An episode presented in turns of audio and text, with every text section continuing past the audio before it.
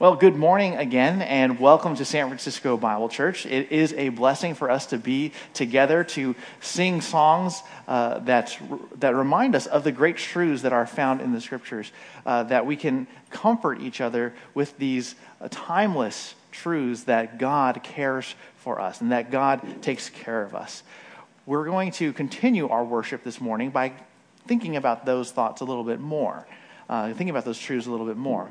As we read earlier in our call to worship, the comfort that we find in our Lord is a comfort that we are able to share with others also.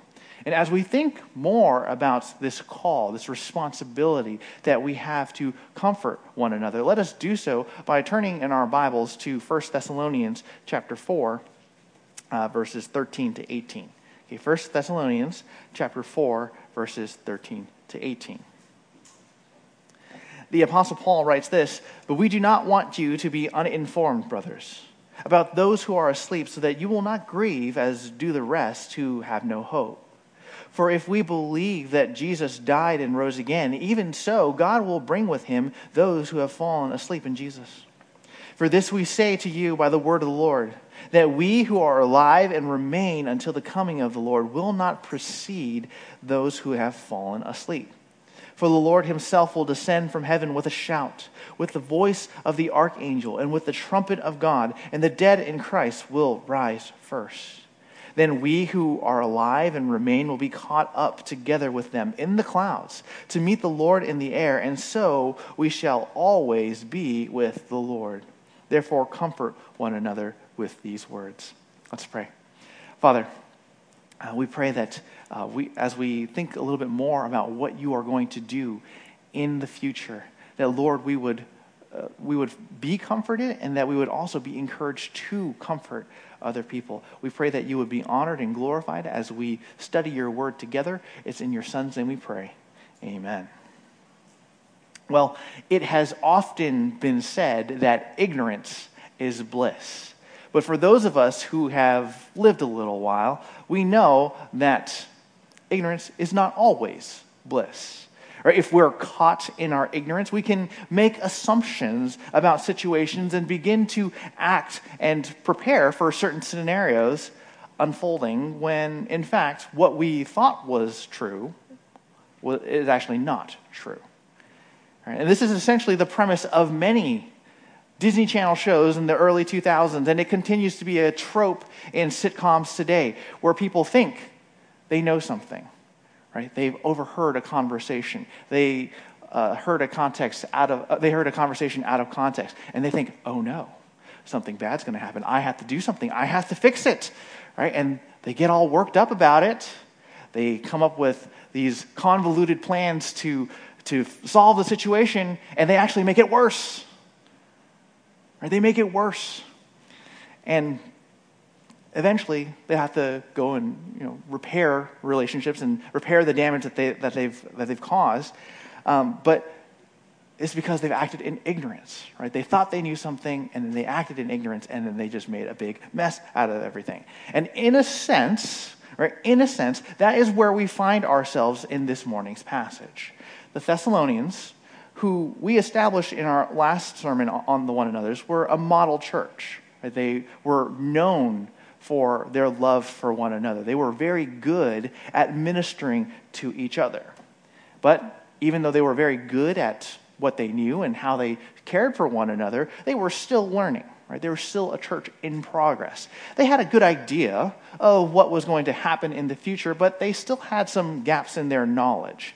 And that led them to have some grievous thoughts, some anxious thoughts, particularly about what's going to happen to fellow believers who died before Christ returned.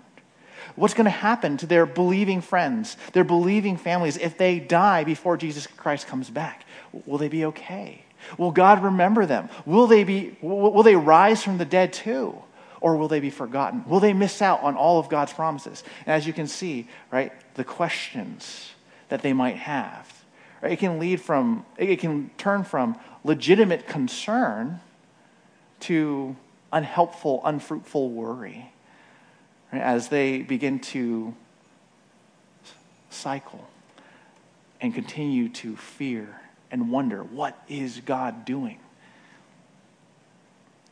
And these are, of course, not unreasonable concerns, but it can become unhelpful and sinful when we begin to rely on ourselves and not on the Lord.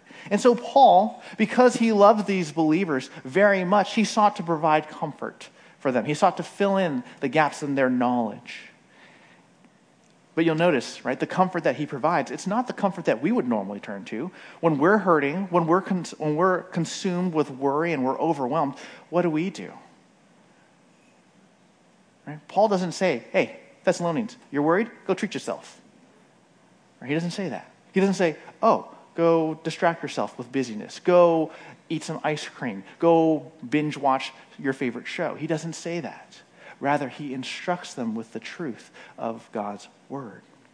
Right? That's the comfort that he provides. And so, this morning, we're going to find three truths. Three truths about comfort that can help anxious hearts find peace in God. Three truths about comfort that can help anxious hearts find peace in God.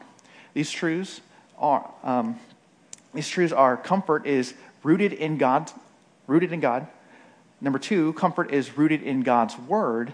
And number three, comfort is meant to be shared. And if you miss these outline points right here, right now, it's okay. We're going to look at the, uh, at the outline as we progress in the sermon. I just wanted to give you a roadmap for where we're going this morning.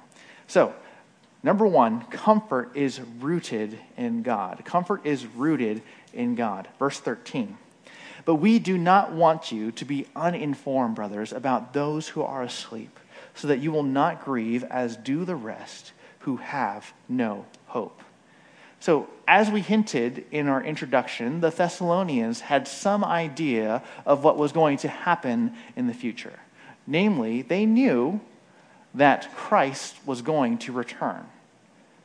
He was going to return for them. And we know this because previously in 1 Thessalonians 1 9 to 10, Paul makes mention of how the Thessalonians responded to the gospel. Right? When they heard the gospel, they turned away from worshiping idols in order to worship God, to serve God, and to wait for Jesus, who will rescue them from the wrath to come. Right? This was a fundamental truth that they learned early on in their, in their faith in 1 Thessalonians 3 10 to 13, Paul indicates that it is, it is, it is his great desire to go back to the Thessalonians, to return to them, so that he could finish their training in the scriptures. And so that God could strengthen their hearts in holiness, something that ultimately will be accomplished at the coming of our Lord Jesus Christ with all his saints. So there's this concept, there's this idea that Christ returns and he'll return with his people, for his people and with his people. And yet, with all of this information and teaching on what is to come, there was still a gap of knowledge that the Thessalonians had, right? And that's indicated by the fact that he says, We do not want you to be uninformed. Now, Paul had previously provided instruction about what is coming, about uh, um, but there are still things that the Thessalonians were unclear on. And that happens, right? That happens for us, right? Um, when we learn something in our Bible reading, when we learn something from Sunday school, or even on a Sunday morning uh, sermon, right? We may think we understand what we heard in the moment, right? But later, when we go back home, or when we think about it a little bit more, or if someone were to ask us, hey, what did you learn today? It's like, um, I don't know, right? Or I forgot.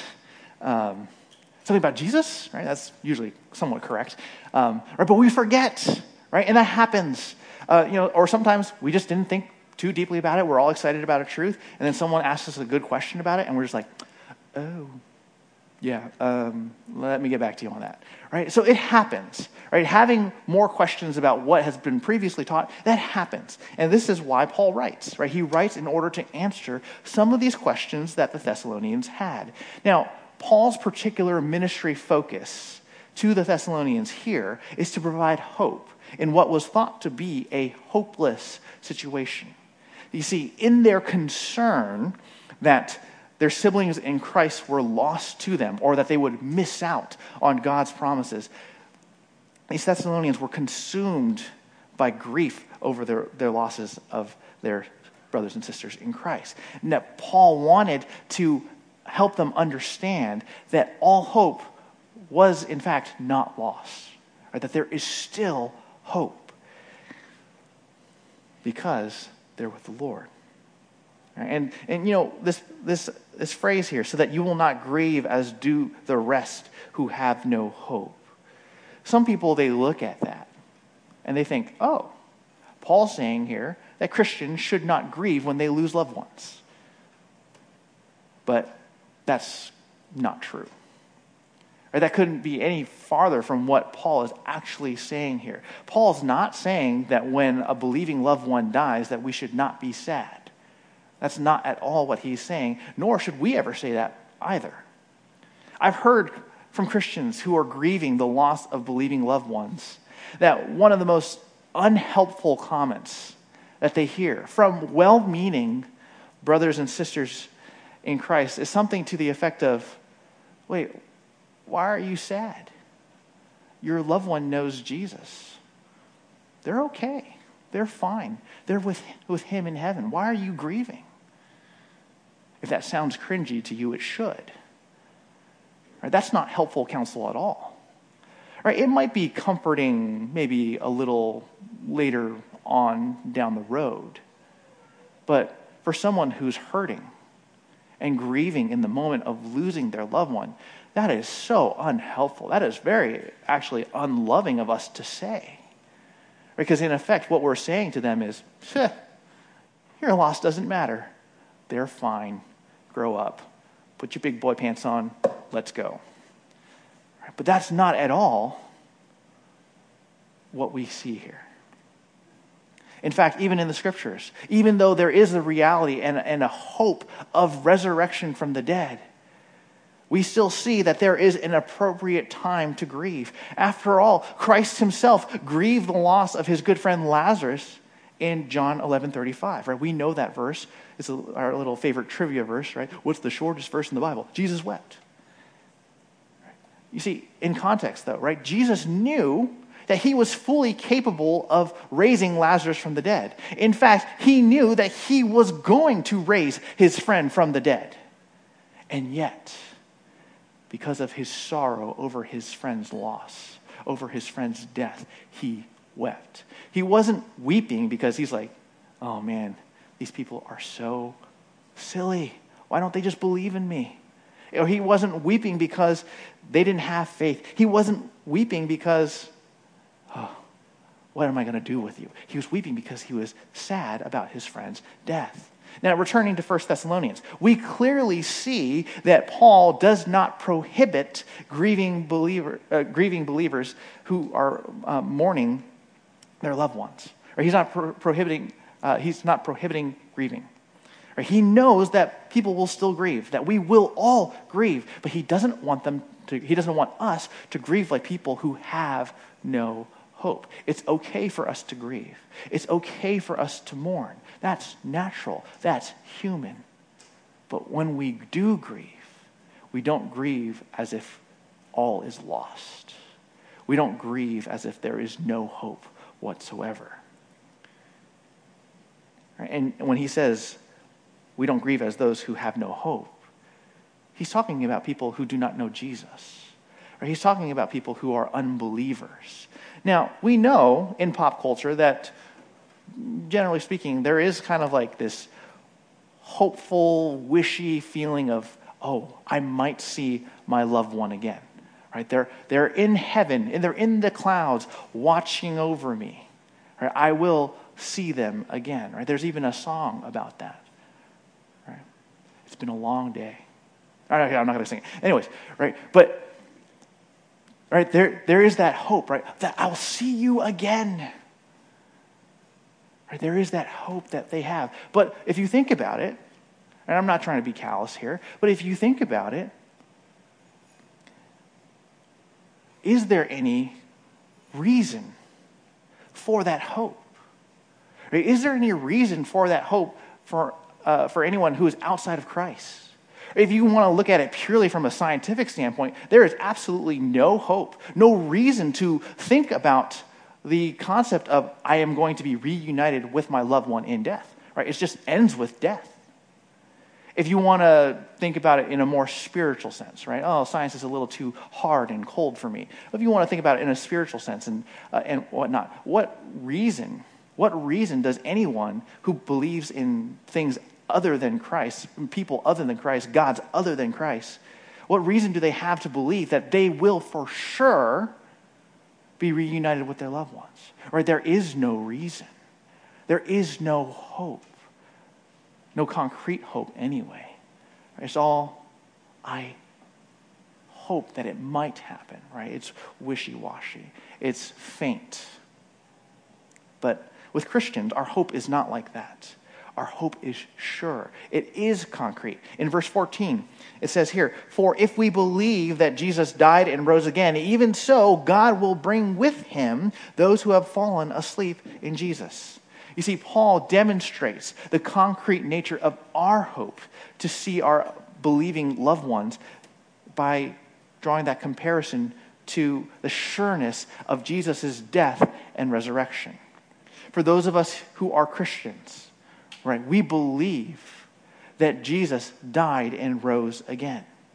And Paul's saying, just as surely as you believe that Jesus died and rose again, so sure is that reality that God will bring with him all who have died while waiting for Christ's return.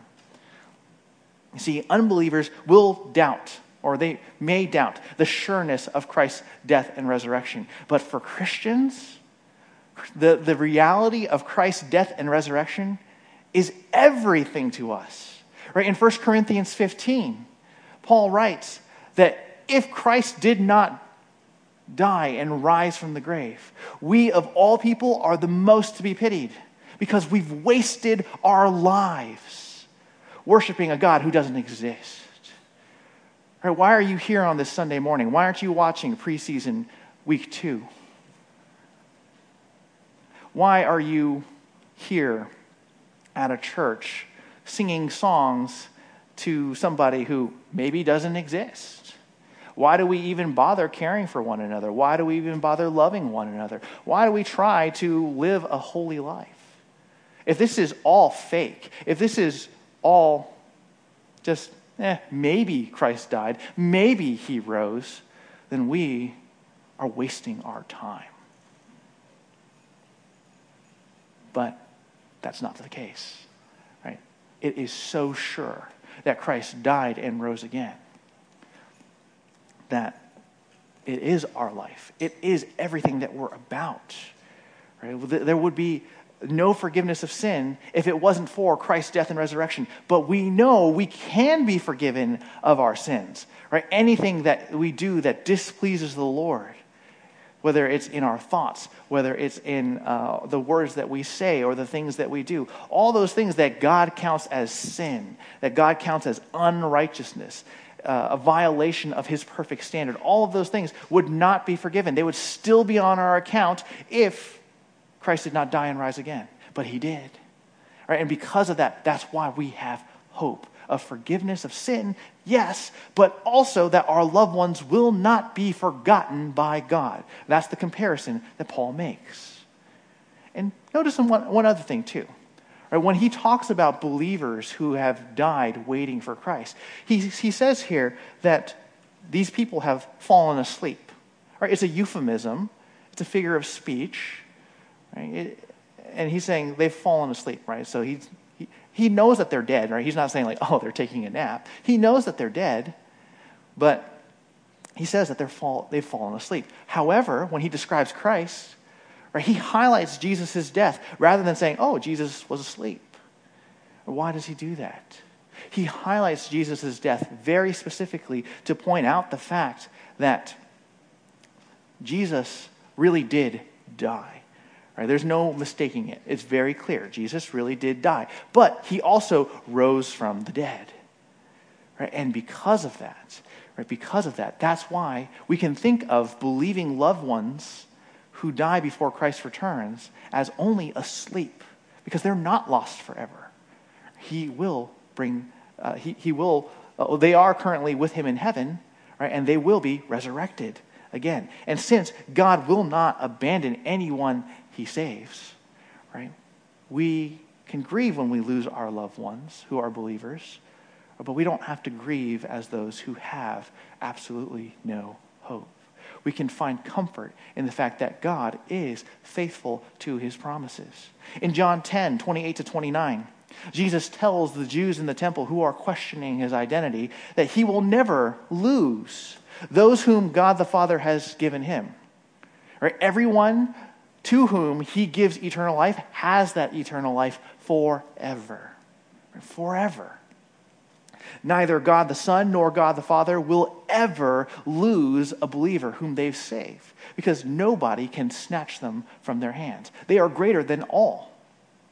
So, Christian, if you are here this morning and your thoughts or your circumstances are leaving you unsettled, you're anxious, you're worried, much like the Thessalonians who were concerned about their deceased loved ones, perhaps even worried about their deceased loved ones. Remember God. Remember what He did in order to save you remember that he sent his son to die on the cross for your sins. And then he raised him up to life so that not only can you be forgiven of your sins, but you can also be with him forever. Right? All when we believe in him. Right? That forgiveness of sin that we have, right? it's, it's for everyone who will believe. You know, even though people will fail us in this life, God will never fail. And that's a comforting truth that we remind ourselves of when we're tempted to doubt that God cares or we're wondering, God, where are you? Now, as comforting as it might be to remember that our hope and our comfort is found in God Himself, we're going to see a second truth that comforts our anxious hearts and gives us peace. And that is comfort is rooted in God's Word. Comfort is rooted in God's Word. Verse 15. For this we say to you by the word of the Lord, that we who are alive and remain until the coming of the Lord will not precede those who have fallen asleep. So, how did the Thessalonians know that what Paul shared with them is true? Well, it's because Paul says you can have hope because the word that I'm telling you is from God. Now, this is the word of the Lord. Now, many scholars have written a lot about this particular verse. They're trying to figure out where specifically did Jesus say these things? Right? Is this in the Gospels?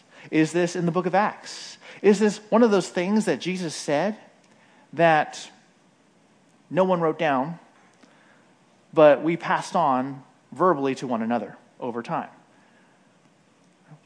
Where is this from? And those are actually reasonable explanations for what Paul means when he says that uh, what he says is uh, by the word of the Lord. But we also have to remember, too, that Paul is an inspired author of Scripture who revealed God's truth to God's people according to God's timing. And so, the, by the direction of the Holy Spirit and the will of God, there are times where he would tell people, where he would reveal to people what God wants them to know. And so, whether or not Paul compiled other texts to help prove that God will take care of these believers who have passed on while waiting for Christ, or whether this is fresh revelation, that doesn't matter. Right? What matters, uh, what's the main point here, is that God, God will certainly take care of those believers who died while waiting for Christ. And not only Right? Not only will God have these men and women with him, right, but those who died are not of second importance either. Right? To those who are still alive when Christ comes. Now, what is this event that we're talking about? Right, uh, where those who have fallen asleep will not be preceded by those who are alive. Well, in verses 16 to 17, uh, we see this. For the Lord himself will descend from heaven with a shout, with the voice of the archangel, and with the trumpet of God, and the dead in Christ will rise first. Then we who are alive and remain will be caught up together with them in the clouds to meet the Lord in the air, and so we shall always be with the Lord. The event that Paul describes here is one commonly known as the rapture. Now, you won't find that word specifically in your Bibles, um, but it is the label that has been given here to this event of being caught up together, uh, with people being caught up together with the Lord. It's from the Latin. Now, we could, we could spend a whole sermon on talking about, on the rapture. Right? We could spend even a whole series talking about all the different views that good and godly people have had over the rapture over the years. We could do that. But what we want to recognize in our sermon this morning is what is the context of this description of the rapture? What is Paul's intent when he's talking about the rapture? Is he trying to give us some fuel for our tightly held beliefs that we've, uh, we've uh, earned or, or, learned from uh, studying a systematic theology. Is that what he's doing? Right? Is this something that we get to throw in other people's faces? Is that, what he, is that why this is here? No, it's not. Right? What Paul is intending to do with this description of the rapture is to provide comfort. That's his intent in this text. Right? So that's what we're going to stick to. If you want to learn more about the rapture, we can talk about that some other time. But the authorial intent for today is comfort. Right? Paul describes this event for our comfort. So let's look at that in those terms. Now, by the way, when I say that, I'm not saying that the details don't matter and that we can hold to whatever views we want to hold to. Right? I'm not saying that. The details do matter. Right? I don't but I just don't want us to get hung up on theological systems here. Rather, we need to understand why Paul has this here. As we were reminded earlier, Jesus had previously told his people that no one will take away those God saves.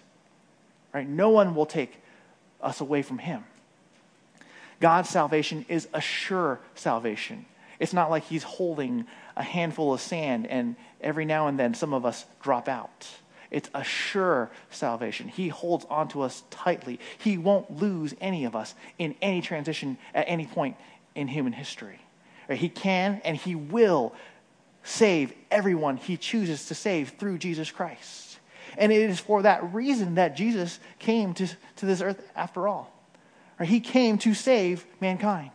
Salvation is super personal to Jesus. It's absolutely personal to him. Because you see here in verse 16, the Lord himself will descend. He doesn't have to do that. Right? You think about that. If Jesus wanted to bring us home, he could have just called us home. Or he could have just commanded, hey, Christians, come home. And we would have done it. Right? He, could have, he could have sent an angel to come get us. But he didn't do that. He himself comes down to get us. Why? because it matters to him. It's deeply personal to him. We also see here that when he does come to get us, he descends from heaven with a shout. As we know from passages like John 14, 2 to 3, when Jesus is up in heaven, it's not just like he's just twiddling his thumbs wondering what to do next. Right? But he is currently preparing a place for us in heaven so that, right, purpose statement, so that we will be with him. So not only is he preparing a place for us, but he is also uh, he, he, is also seated at the right hand of God. Um, we know that from passages like Luke 22, 69, uh, Ephesians 1, 20. Colossians 3 1, Hebrews 1 3. All of these passages tell us that Jesus is currently in heaven, and, you know, yes, he is preparing a place for us, but he is seated at the right hand of God until that time. Until the time comes when it's time for him to come get us. Until that proper day. And when he descends from heaven, he does so with a shout or a cry of command, as it says in the ESV. Now, what is that command? Well, in John 5 25, we see that Jesus will call out, and those who are dead, namely those who are dead in him, right? Those who, who are believers, who've passed away while waiting for him, they will hear his cry of command and they will rise from the dead. Right? Isn't that incredible? Isn't that comforting? That the first thing that he does when he descends from heaven is he brings those who died while waiting for him to himself. He doesn't forget them. They're not of secondary importance. They did not fail him because they passed away.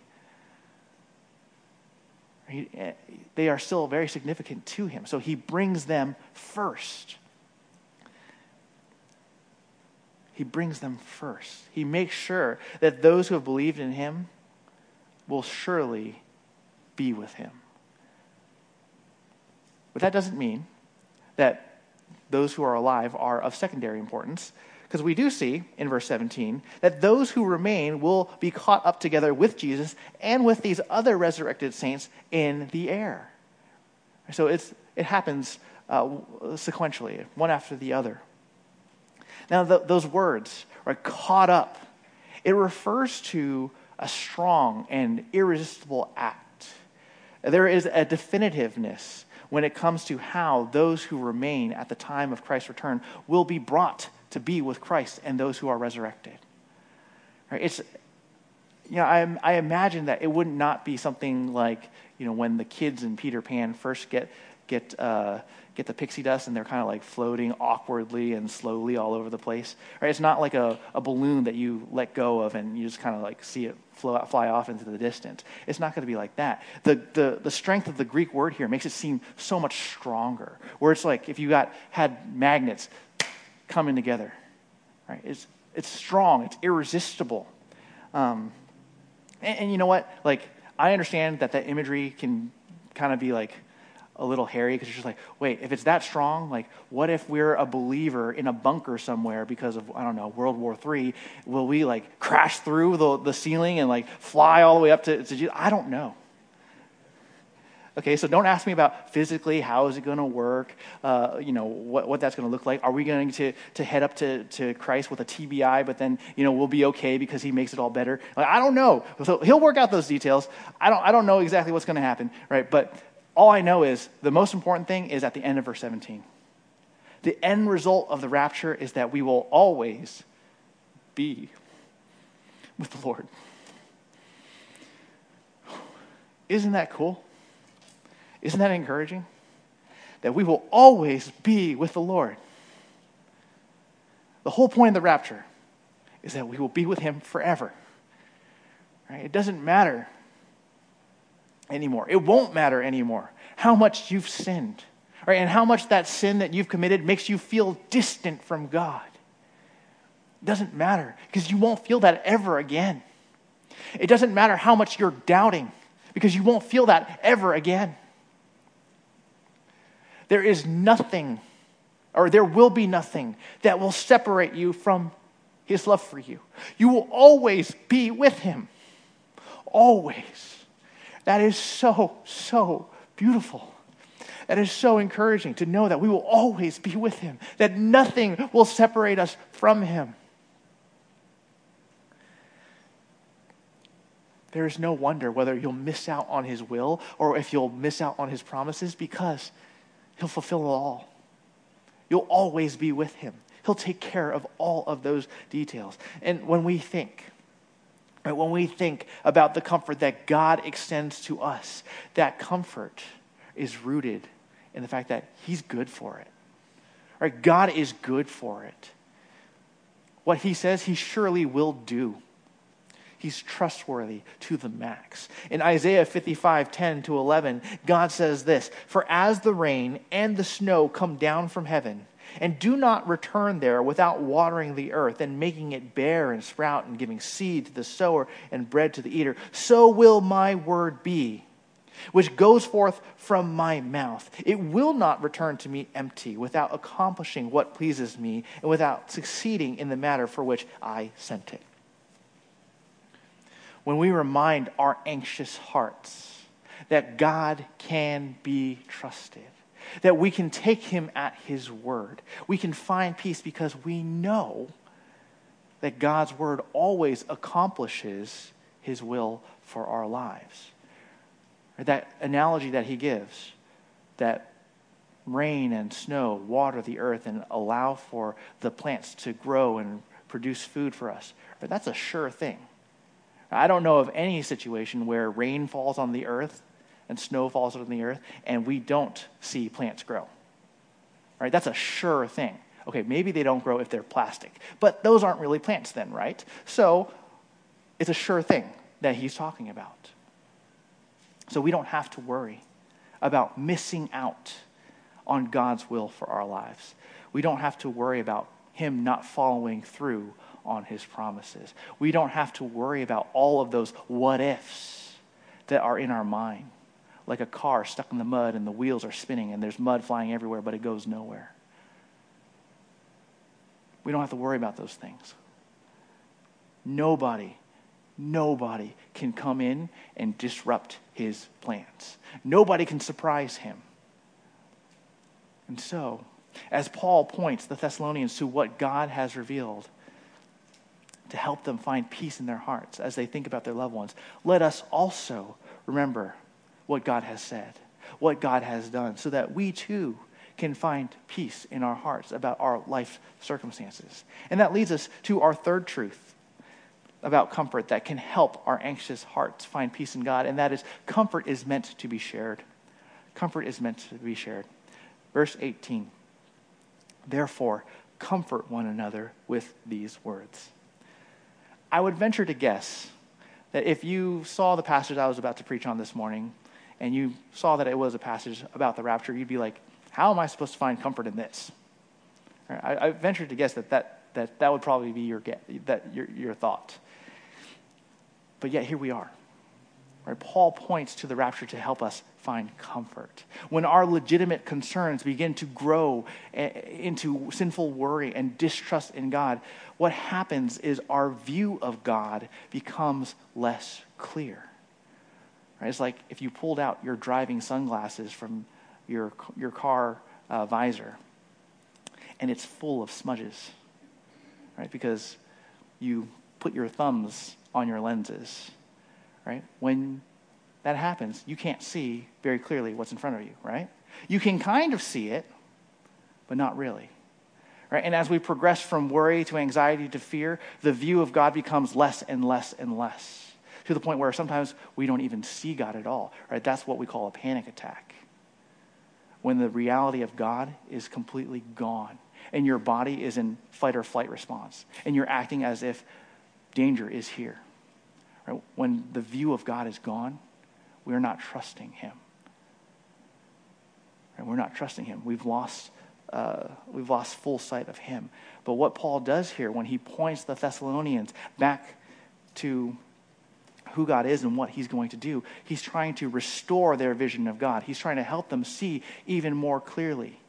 He's giving them water and a lens cloth to help them clean their glasses so that they can see. Don't use tissues. Okay, your optometrist will get mad. Or your shirt. Don't do that either. Use the lens cloth. Anyways, right, when we remember the big picture, when we can see it clearly, right, when we can see God and what He is doing, it is far easier for us to trust our uncertain futures over to Him. It's easier said than done, though, right? to know that God cares for us. But to actually trust Him, right, is a little harder. God knows that we often need help in maintaining a proper view of Him, and that's why He gives us the church. Right? That's why He gives us one another. When Paul tells the Thessalonians to comfort one another with the truths of the rapture, he wants them to help each other remember what God is doing. He wants them to remember that you're not alone that God will not abandon you, that Christ will indeed return for you, just like he said. You know, whether we are dead by the time that Christ returns or whether we're alive, we can rest safely in the confidence that he actually is going to come back. And he's going to allow for us to be with him forever. You know, often when we are overwhelmed with our worries or our burdens, we begin to feel isolated. We begin to feel as if nobody knows what I'm going through. Nobody can understand. And so we try and soldier on on our own. Right? We shut down and we try and take it on, uh, by, take it by ourselves. But you know, that feeling of isolation, that doesn't need to be true. If we choose to use God's provision of our church family to help us in our troubles, to help us through our troubles. In 1 Corinthians 10:13, we are reminded that we are never truly alone in this life, right? These temptations that we might feel in this life to either dis- to either not believe in God, not put our faith in Him, uh, or any other struggles that we might have, right? These these feelings, these emotions, are things that other saints have experienced in their lives as well. And that's why he says that no temptation has overtaken you except that which is common to man. Right? You are not alone in this. There are other people who have had these doubts before, had these temptations that they've had to fight through before. But God is faithful. Right? He's not going to let you get crushed and destroyed by temptation. That's why he gives us each other. Right? He gives us each other so that we can be with one another, that we can encourage one another. We can tell each other testimony of what God has done time and time and time again so that we can have hope, so that we can know that though our situations may not be exactly like what other person what another person has gone through that we can learn from their faith that we can learn from their experience and we can also similarly cling to the lord just as they have And that's the reason why we will be able to have a way of escape. It's not that you're clever. It's not that your, your willpower is better than anybody else's. Right? The way of escape is found in the Lord. Right? He himself gives you the way of escape. It's through him. Right? And even as he gives you the way of escape, right, he brings other Christians alongside so that you will find that way of escape. And when you forget, right, and you step in it for the umpteenth time, right, they're the ones who pull you back out and help you redirect.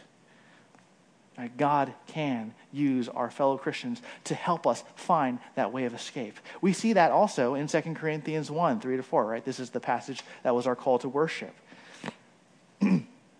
Blessed be the God and Father of our Lord Jesus Christ, the Father of mercies and God of all comfort, who comforts us in all our affliction, so that we will be able to comfort those who are in any affliction with the comfort with which we ourselves are comforted by God. Anytime that we experience God's comfort in our lives, it's not just for us. It's not just for our sake. God allows for us to go through trials, not just for the strengthening of our own faith, but so that we can also strengthen the faith of those around us. And when we share how God has comforted us with other people, they too can be encouraged, inspired, reminded to trust God, to find the peace that can be found only in Him they too can remember God's big picture plan. That He doesn't, that he doesn't just let things happen to people for no good reason, but He is entirely purposeful in what He allows into our lives. Now, we might not always know why God has allowed certain trials and difficulties into our lives. But let me tell you, when the inexplicable happens, we can at least lean on the fact that God is good. Right? We know that for sure. Right? That's a truth that, we, uh, that, that is concrete for us. He is good, that He loves us, that He is coming back for us, and that we are not alone. That might seem to be small comfort for those of you who are going through some extremely tough trials. And I know that within our church family, there are a lot of tough trials going on right now. But don't forget that even as tough as your trials might be, God still loves you. God has not forgotten you. And that even though we don't see the purpose in what we're going through, right, He is being entirely purposeful in allowing for us to go through these things. He doesn't allow trials into your life, lives because He's bored and you're just wondering what will happen next. He doesn't allow trials into your lives because, oh, science experiment, let's see what happens if I do this to this person. He already knows those things. He already knows how we're going to respond. He's all knowing, he's omniscient. So he's not doing this out of curiosity as to, oh, what will you do? How will you respond? He allows trials into our lives so that we can learn and so that we can help other people. If you find yourself in a tough trial, remember that God cares for you and that He wants you to learn from your trials for your, faith, for your faith, but also so that you can strengthen other people as well. Yes, sometimes our trials are our own doing, right? It's the consequence of our own actions. But even then, God still cares for you. Right? Even then, God still cares for you. Yes, we will have to bear the consequences of our own actions, and we'll have to deal with that, right? That's how it always is. But, right, still, it's something to embrace, it's something to grow from. And so let me close us with a final passage to encourage us to, to do that. 1 Peter 5, 6 to 11. Therefore, humble yourselves under the mighty hand of God, that he may exalt you at the proper time, casting all your anxiety on him because he cares for you. Be of sober spirit. Be watchful. Your adversary, the devil, prowls around like a roaring lion seeking someone to devour, but resist him, firm in the faith, knowing that the same experiences of suffering are being accomplished among your brethren who are in the world. And here's my favorite, one of my favorite verses. And after you have suffered for a little while, the God of all grace, who called you to his eternal glory in Christ, will himself restore, strengthen, confirm, and ground you. To him be might forever and ever. Amen. I'm sure many of you did not expect to learn how to find comfort in a passage that speaks of the rapture. But what we were reminded in this, excuse me, what we were reminded from this chapter is that comfort is rooted in God Himself, is rooted in His Word, and it's also meant to be shared with others. It might seem a little weird to look at the big picture of God's salvation plan for comfort. But in a world of uncertainty, the certainty of God's plan to bring his people back to himself, it's extremely comforting because you can lean on that. You can hold that. You can take that all the way to the bank. We may not ex- be uh, exactly like the Thessalonians in the sense that our concerns are based off of unanswered questions and ignorance of what will happen next. But what we learn from Paul's ministry to them is that our concerns, our anxious thoughts can be soothed by remembering who God is, what He has done, what He will do, and the fact that nobody can stop Him. Right? God cares about all of our life struggles, not just the big ones, the small ones too. He cares about all of our life struggles, and He can and will use those struggles to help us grow deeper in our faith and so that we can help others grow deeper in their faith as well. And so don't find your comfort in distractions, in busying yourself, in TV or in food or whatever. Find your comfort in God and in the truth that is found in His Word.